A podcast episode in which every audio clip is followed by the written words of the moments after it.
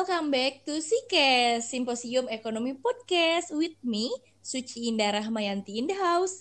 SIKES ini merupakan fase satu dari rangkaian acara Simponi dua ribu dua puluh yang akan dilaksanakan oleh Kasrat dari B E M Kema F E B UNPAD. Halo guys, apa kabar? Apakah di sana siang, sore, malam, atau baru bangun tidur pagi-pagi? Nah, pada sesi kali ini kita akan kedatangan narasumber yang luar biasa, merupakan orang penting nih di B E M Kema fakultasnya. Yang pertama ada dari Adkesma F E B. Halo semua, perkenalkan. Halo, Halo Tesuki, perkenalkan hmm. nama aku Romi Irawan Hidayat uh, dari manajemen dua ribu delapan belas F E B, dan sekarang aku di sini ngejabat sebagai uh, Adkesma B E M Kema F E B Unpad. Salam kenal semuanya. Salam kenal Kang Romi. Wah, kayaknya ganteng nih karena cowok ya. Iya. Oke guys, selanjutnya kita akan kedatangan narasumber yang tidak kalah penting, yaitu dari Adkesmanya Fakultas Psikologi. Halo semuanya, salam kenal. Gimana kabarnya? Semoga baik-baik aja ya, sehat-sehat aja. Uh, jadi kenalin, nama aku Gabriella Diva, biasa dipanggil Gaby. Kebetulan kalau di FAPSI kan jurusannya cuma satu, aku dari psikologi ke, dan sekarang uh, tergabung di Adkesmanya B E M Kema Fakultas Psikologi. Salam kenal semuanya. Salam kenal Kak Gaby. Iya, Kang Romi sama Teh Gaby. Kalau Teh Gaby ada di mana nih sekarang? Sekarang aku di Bogor, di rumah. Di Bogor. Iya, semoga sehat selalu ya Teh ya, selama pandemi ini ya. Amin, Suci juga. Amin. Kalau Kang Romi di mana rumahnya? Uh, kalau aku ada di Like Earth. Di mana? Di Like Earth. Aduh gajah ya. Ada di Sukabumi. Oh. Sukabumi. Iya, Sukabumi, Sukabumi. Oh, Like Earth gitu ya. Oh. Iya. Aduh, garing enggak aduh. Parah-parah. Iya, Kang Romi juga semoga sehat selalu ya sama keluarga-keluarganya ya. Siap. Suci juga sehat-sehat ya di rumah. Iya, kebetulan aku baru sembuh sakit nih setelah seminggu kena batuk. Aduh. Aduh, aduh, hati-hati tuh, hati-hati. Kenapa tuh? Deg-degan. Aduh. Oke nih, Kang Romi sama Teh Gaby, saat ini kita bakal bahas apa sih? Udah ada bisik-bisik info belum ya? Oh, yang pastinya ramai banget nih, yang kemarin sempat hits di Twitter, di I G. Banyak nih mahasiswa-mahasiswa UNPAD yang memang uh, ikut nge-share-share gitu kan. Ada tagarnya juga. Apa tuh Kak Gaby tagarnya tuh? Wah, ini sih terkenal banget. Tagarnya tuh UNPAD kok gitu. Apa hayat teman-teman? Wah, ini mah hits banget deh. Aduh, UNPAD kok gitu ya? Ya? Iya, betul. Nyampe dua kali loh itu trendingnya UNPAD kok gitu. Iya, ramai banget tuh yang nge-tweet-nge-tweet. Terus sampai masuk manifest tahu Teh Suci, Kang Romi. Waduh, waduh. Nah, betul banget nih. Saat ini kita akan membahas tentang pengurangan U K T di Unpad dan Indonesia. Kebetulan, bukan kebetulan ya, saat ini kita sedang menghadapi covid sembilan belas atau koronces. Si koronces lah yang nyebelin itu gening ya. Aduh, corona. Hmm, sebelum, kita, sebelum kita ngebahas tentang koron, eh, tentang U K T-nya lebih lanjut, aku mau tanya nih ke T G B dulu deh. Menurut T G B, gimana sih kondisi Indonesia saat ini menghadapi koronces ini? Hmm, kalau jujur sih aneh ya. Kenapa aneh tuh karena semuanya serba nggak jelas aja gitu loh. Kayak peraturannya yang nggak jelas, terus uh, regulasi buat kesehatannya juga nggak jelas, terus jadinya karena aturannya nggak jelas, orang-orang tuh jadi ngerasanya oh ya udah nggak apa-apa nih gue keluar, oh nggak apa-apa nih gue nongkrong kayak gitu. Nah sampai nih kalau di Bogor tuh ini tuh aku tuh udah P S B B yang kedua kalinya karena Bogor zona merah lagi kayak gitu. Jadi bener-bener parah banget naiknya. Jadi akhirnya kita P S B B lagi deh. P S B B mandiri berarti ya Bogor aja ya? Iya, dan punya jam malam gitu kalau kita sekarang. Oh, iya, iya, iya. Kalau dari Kang Romi gimana nih, Kang Romi? Uh, kalau dari aku sendiri ya, tadi ngedengar dari K G B, serem juga ya Bogor, nyampe ada P S B B lagi gitu, P S B B Mandiri. Nah, kalau dari aku sendiri, menurut aku, memang sih yang kata K G B kan sekarang tuh... Uh, dunia mungkinnya bukan Indonesia lagi, dunia sedang dihadapi dengan corona ini. Jadi gak cuma satu doang, tapi ini skalanya global gitu. Nah, dan hal ini pun belum diprediksi sebelumnya. Maka dari itu semuanya belum ada tindakan preventif, belum ada solusi. Dan sampai sekarang mereka tuh sekarang mungkin ya kita-kita tuh lagi mempersiapkan pemerintah, mungkin uh, dokter-dokter dan lain-lain gitu kan. Uh, lagi mempersiapkan gitu. Makanya sekarang tuh lagi hektik, regulasinya memang belum jelas. Jadi benar kata K G B, banyak sekarang tuh yang sekarang corona masih meningkat gitu kan. Dari grafiknya pun sekarang makin meningkat, makin meningkat, makin meningkat. Tetapi masyarakat Indonesia lihat karena kelonggaran mungkin ya, karena kelonggaran yang diberikan oleh pemerintah, akhirnya sekarang kita ya bebas-bebas aja keluar. Ada juga yang memang gak menerapkan protokol kesehatan karena sanksinya yang tidak jelas gitu. Itu ya, dan di ya, dan di Sukabumi pun sekarang sama halnya gitu. E, karena regulasinya memang belum jelas, tindakan atau sanksinya yang memang diberikan oleh pemerintah belum jelas, dan akhirnya kita ya masih kelayapan keluar kayak sehari-hari lah. Kita ke pasar pagi-pagi terus jalan-jalan. Dan di Sukabumi pun sekarang masih ramai kayak biasa gitu. Kayak memang seolah-olah kita gak dihadapi dengan corona. Gitu kalau di Sukabumi. Betul sih, sama nih Kak Gebi sama Kang Romi. Aku juga kan aku di Bandung ya. Sebenarnya Lembang sih, Lembang Selatan, cuman deket Bandung. Bahkan di daerah aku tuh banyak banget orang yang nggak pakai masker, terus kayak hajatan ya hajatan aja biasa gitu, kayak udah kenapa nggak pakai masker, ah coronanya juga udah nggak ada. Padahal kemarin aku lihat ada seratus dua dokter loh yang meninggal gitu gara-gara corona kan ya. Terus kayak masyarakatnya ah apaan sih corona, ah udah udah gitu udah udah nggak ada sekarang, udah gak heboh gitu. Parah banget sih kalau menurut aku di Indonesia tuh kayak ada dan tiada, percaya dan enggak, dan kayak ya udah gitu sejalannya aja gitu. Bahkan disuruh berdampingan gitu sama corona kan kita tuh nggak bisa, jadi si Indonesia tuh nggak bisa untuk mengendalikan si wabah ini gitu, sayangnya tuh begitu kalau menurut aku. Iya sih, bener tapi, banget iya tapi corona ini kalau dirasa-rasa sangat berdampak sekali ya ke banyak hal ya. Banget oh, betul, sih benar betul banget itu. Bahkan katanya kalau misalkan di kuadran tiga ini kita defisit lagi, Indonesia bakal menghadapi resesi ekonomi. Dan apa nasib kita yang masih mahasiswa yang bentar lagi lulus gitu ya. Aduh. Jadi beban negara doang. Jangan sampai dong ya. Amit, Tapi, amit. Buat teman-teman yang lagi dengerin Sikes ini yang ingin tahu tentang kelakuan warga plus enam puluh dua menghadapi corona ini, bisa dengerin Sikes sesi yang pertama yang membahas mengenai perilaku plus enam puluh dua dalam menghadapi corona sembilan belas gitu. Kalian udah dengerin? Udah dong aku. Ya, jelas. Gitu ya ternyata uh, warga-warga plus enam puluh dua itu unik. Iya gitu. Unik banget pokoknya.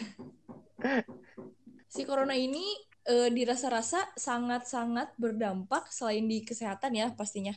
Berdampak di ekonomi juga nggak sih di Indonesia tuh? Wah betul banget ya Suci. Apalagi kan kemarin yang aku lihat di berita dan di e, koran-koran dan sebagainya gitu kan.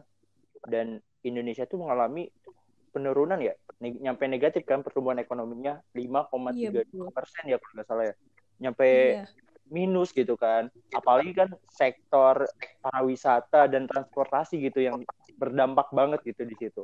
Iya, dampaknya banyak banget nih ke usaha mikro, bahkan perusahaan-perusahaan besar juga yang udah berdiri lama, kebanyakan pada mengurangi karyawannya sampai uh, ada yang di P H K, dirumahkan dan segala macam ya, dipotong gaji juga.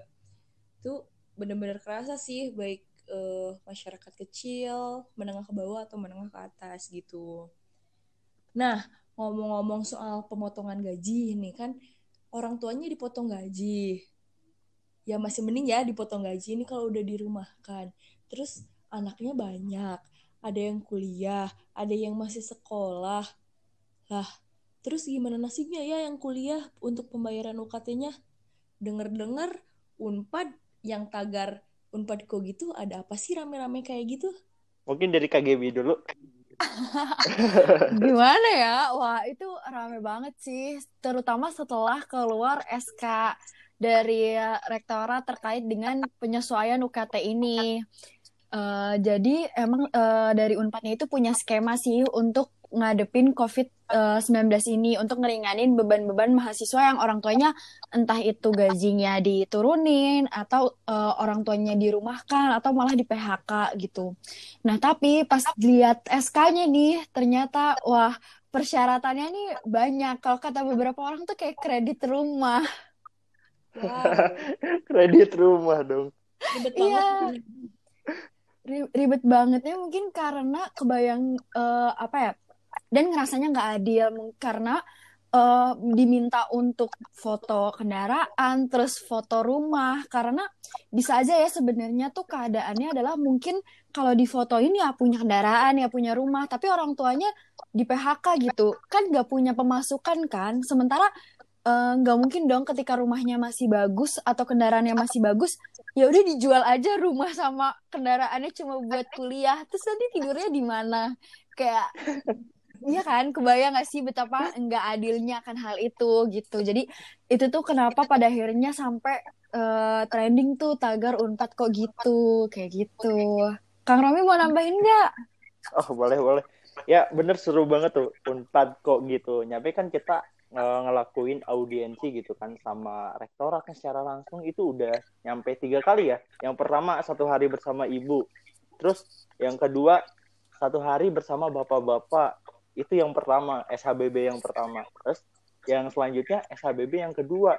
Kita ngelakuin audiensi sebanyak itu gitu, berarti ada sesuatu dong, karena memang ada ketidakjelasan dan memang ada yang memang masih diberatkan oleh mahasiswa ya. Kita terus mengajukan audiensi, audiensi, audiensi. Makanya kan ada tagar UNPAD kok gitu, gitu. Dengan kondisi corona yang sekarang. Tapi lihat gitu, ke mahasiswanya, dia melakukan sesuatu yang memang masih memberatkan mahasiswanya gitu. Nah, maka dari itu kayak kan tadi contohnya beribet banget nih persyaratannya. Kayak kredit rumah aja gitu kan, mau kredit apa gitu kan. Makanya yang aku heran juga ya, yang menurut aku pribadi heran, ketika mereka meminta persyaratan dipotokan rumahnya, itu kan aset tetap gitu kan. Aset tetap gitu. Aset tetap tuh ya kita gak bisa lihat gitu. Karena dampak dari corona ini adalah kepada penghasilan. Mungkin ada orang yang ada orang tuanya yang di P H K, dipotong gajinya. Kan itu bukan aset tetap gitu. Aset tetap tuh ya mungkin uh, ada penyesuaian, ada penyusutan gitu kan. Penyusutan. Tapi penyusutan itu ya dalam jangka waktu yang lama gitu. Gak bisa kita lihat sekarang. Punten ini T G B anak ekonomi mah ngomonginnya aset tetap dan penyusutan gitu. Iya, aku aku tanya diem karena aku gak paham. aduh, aduh, aduh. Uh, uh, ya gitu kan, makanya uh, makanya itu sangat memberatkan mahasiswa banget lah. Makanya kita sebagai perwakilan mungkin ya, perwakilan dari mahasiswa ingin memperjuangkan hak-hak yang harus didapatkan oleh mahasiswa gitu.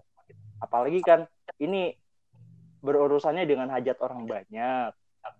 Apalagi U K T gitu kan. U K T itu bukan sembarang yang kita segampang itu dikeluarkan gitu untuk U K T itu kan.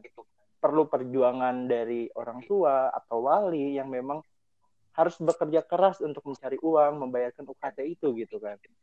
Apalagi kan ini persoalan pendidikan gitu. Pendidikan. Masa kita mau belajar tapi dipersulit gitu. Dipersulit biaya gitu kan. Ini kan untuk Indonesia juga. Kita kontribusi nantinya untuk Indonesia juga. Masa kita dipersulit gitu. Gitu sih. Kalau menurut aku. Iya, bener. Tapi kalau iya sih kalau dipikir-pikir. Ya yang di P H K-nya kerjaan lah, masa gue dari rumah tembok jadi rumah bilik gitu ya dalam beberapa waktu, kan nggak mungkin gitu. Makanya nah, itu iya, aneh. Iya. Aneh banget. Sama Teh Gaby, bisa nggak ceritain gimana alurnya nih dari awal? Dari awal tuh ada mahasiswa yang keberatan, terus ngajuin, terus akhirnya tadi ada S H B B diskusi ya sama Ibu Rektor. Uh, terus ada audiensi. Boleh dong ceritain, siapa tahu nih teman-teman yang dengerin Sikes ini kemarin ketinggalan trending di Twitter. Jadi tuh awalnya dari S H B I dulu. Eh, B T W Kang Romi kalau nambahin nambahin aja ya. Kayak takutnya aku juga agak-agak halu karena ini prosesnya panjang banget sesungguhnya tuh. Kayak perjuangannya panjang banget biar sampai bisa kemarin bener-bener udah udah firm nih, udah pasti alurnya. Nah, awalnya kan S H B I sama Ibu Rektor uh, terkait dengan gimana nih dengan COVID, kita U K T mau kayak gimana. Nah, terus dibilang nih kalau misalnya bakal uh, kita akan ngeluarin kebijakan terkait dengan uh, penyesuaian U K T si uh, apa namanya si U K T ini. Nah, terus pas keluar, ya nggak sih? Keluar dulu baru S H B B nggak sih Kang Romi?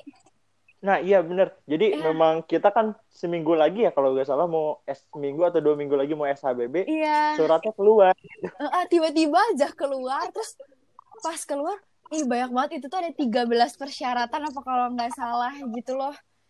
Ter- harus foto rumah lah, P B B lah, terus ada pajak juga, S P T pajak, uh, S P T gitu.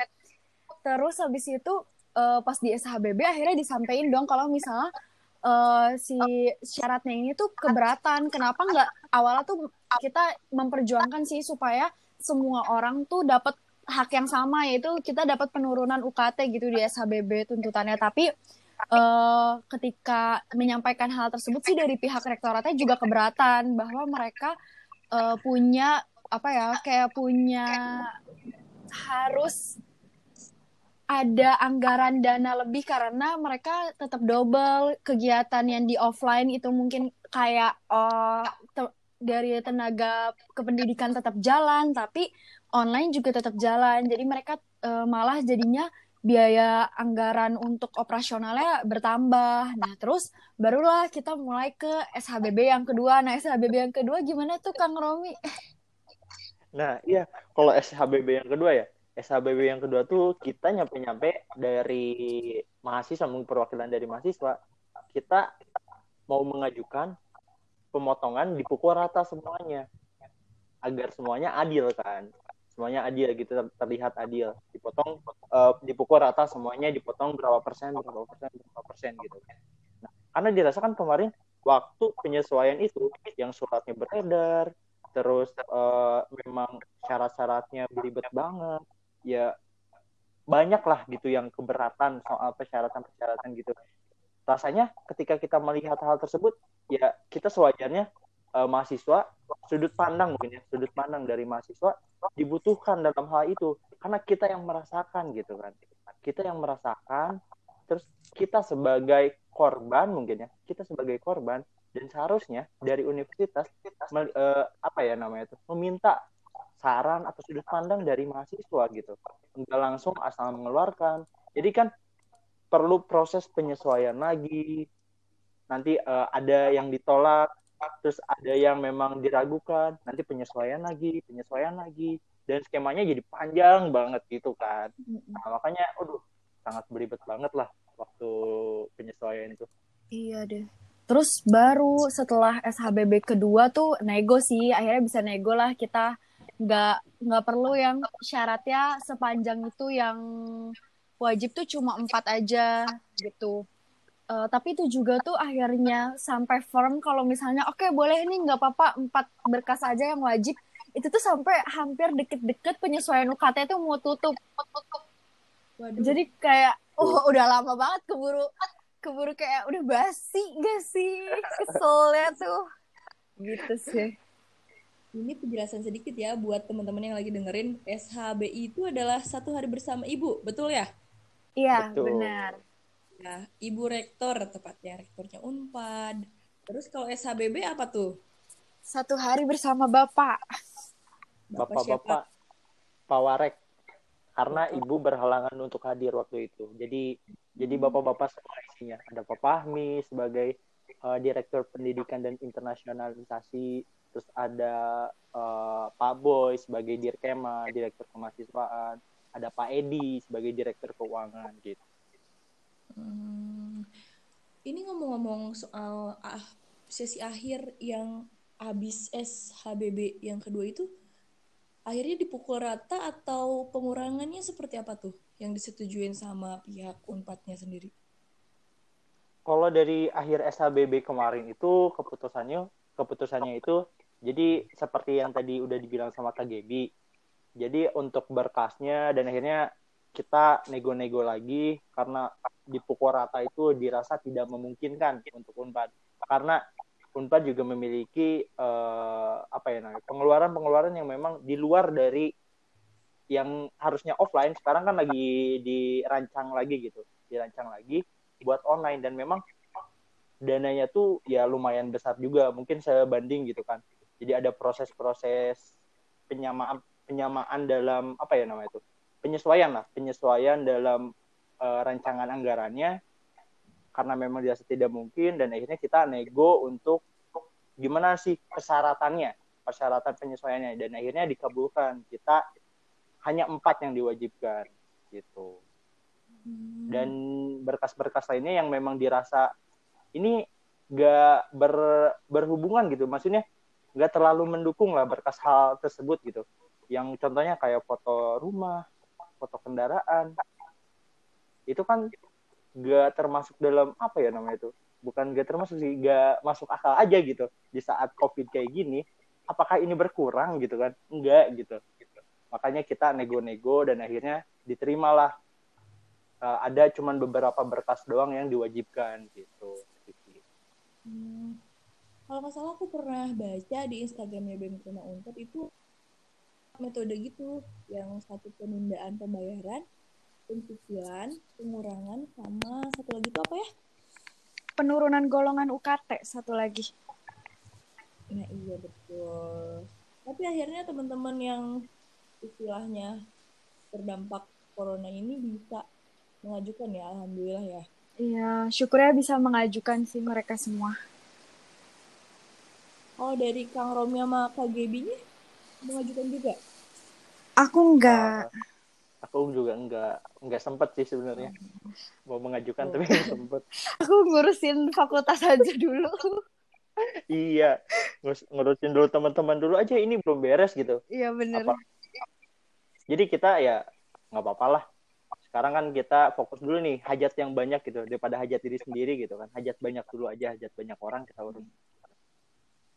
Mengutamakan kepentingan bersama gitu daripada kepentingan pribadi pokoknya mah. Betul. Benar. Kalau menurut Kang Romi sama T G B ini sistem seleksinya efektif nggak sih? Karena kan tadi dibilang uh, apa ya kayak harus audiensi lagi, audiensi lagi, terus kayak harus di diseleksi lagi siapa yang dapat, siapa yang enggak gitu kan, itu juga kayak harkos gitu. Terus kalau misalkan nggak efektif emang baiknya kayak gimana nih buat kedepannya, siapa tahu kita menghadapi keadaan yang mirip-mirip seperti ini. Hmm, kalau dari aku personalis sih dari FAPSI tuh nggak terlalu kedampak ya, nggak ke apa karena sebenarnya kita punya sistem penyeleksian sendiri kalau di FAPSI, jadi jauh lebih rumit dibanding sistem penyelesaiannya UNIF gitu. Karena biasanya sih kalau dari sepengalaman aku nih ya, jadi Adkesma selama ini adalah biasanya uh, dari UNPAD nih kan dulu ada beasiswa K S T M. Jadi kalau buat teman-teman yang nggak tahu, K S T M tuh beasiswa keberlanjutan studi dan beasiswa tidak mampu yang di-provide sama UNPAD. Nah, kalau dulu ketika beasiswa K S T M diajukan sama madam fakultas, UNPAD tuh cenderung oh iya ya udah, jadi mengiyakan apa yang udah direkomendasikan sama madam uh, fakultas. Nah, belajar dari situ makanya proses penyesuaian U K T-nya FAPSI itu jauh lebih rumit dan jauh lebih panjang sih dibanding teman-teman yang lainnya. Kalau dari aku gitu sih. Kalau ada seleksi dulu gitu ya di fakultas psikologinya? Iya, kalau aku ada wawancara dulu sama madamnya. Terus uh, emang dilihat dulu uh, kayak untuk menentukan dia pengurangan kah atau jenisnya si penyesuaian U K T-nya itu juga ditentuin ketika wawancara itu. Jadi deal-dealan antara anaknya dan antara madamnya. Kayak gitu sih kalau di FAPSI. Hmm, gitu. Kalau dari F E B gimana Pak Romi? Uh, kalau di F E B sendiri mungkin hampir sama ya dengan fakultas lain, karena kan ngelihat fakultas uh, FAPSI begitu kompleks ya, panjang yeah. banget jawabnya gitu kan. Nah kalau dari F E B sendiri kita uh, sistemnya sama gitu kayak fakultas lain, cuman uh, by system mungkin ya. Nah karena by system ini kan kita cuman ngasih tahu gitu alurnya bagaimana, uh, jadi kita gak ada wawancara, jadi cuman menyampaikan nih alur penyesuaian itu kayak gimana ke Kema, dan akhirnya kita sebarkan, lalu Kema mengisi e, langsung di pause dan ada e, isiannya kan di situ kan penyesuaian U K T. Nah tinggal isi. Nah karena itu by system gak ada apa ya namanya, gak ada dari humannya mungkin ya, gak ada dari manusianya. Nah jadi di situ tuh banyak setelah penyesuaian U K T tuh banyak margin error. Di situ tuh banyak kesalahan-kesalahan yang memang karena by system ya, karena by system jadi banyak banyak kesalahan-kesalahan yang ada di sistem itu gitu, dan itu kita dirasa gitu sangat sulit gitu, kita gak bisa apa-apa, dan itu kan langsung diatasi sama unifnya gitu. Jadi ya kita cuma menyampaikan dan Unpad langsung memperbaiki gitu. Mungkin solidnya dan dirasa kurangnya ada di sistem gitu, mungkin bisa diperbaiki lagi lah untuk penyesuaian. Kan dengar-dengar uh, tahu semester depan ya, semester depan pun ada penyesuaian lagi. Mudah-mudahan gitu. Dengan Unpad sekarang lagi uh, memperbaiki mungkin ya, memperbaiki sistemnya, mungkin nanti menjadi lebih baik lagi. Mudah-mudahan untuk kedepannya agak terminimalisir gitu untuk margin errornya, karena sekarang tuh memang banyak banget gitu. Apalagi kan uh, penyesuaian U K T ini bisa kita sebut jaring pengaman ya, jaring pengaman. Nah, jaring pengaman itu ada beberapa gitu. Setelah penyesuaian U K T itu ada beasiswa Kemendikbud dan lain-lain gitu kan.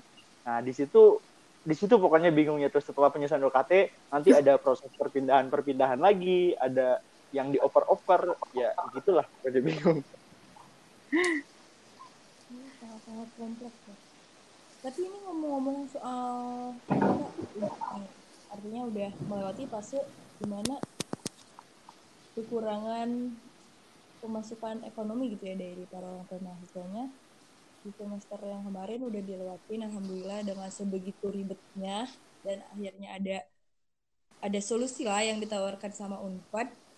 Ngomong-ngomong soal itu, kalau transparansi penggunaan dananya yang sempat juga digugat nih, yuk, digugat. Nah, yang sempat dipertanyakan oleh mahasiswanya, akhirnya gimana tuh soal U K T ini? Itu tuh kalau nggak salah ada di S H B B yang kedua nggak sih?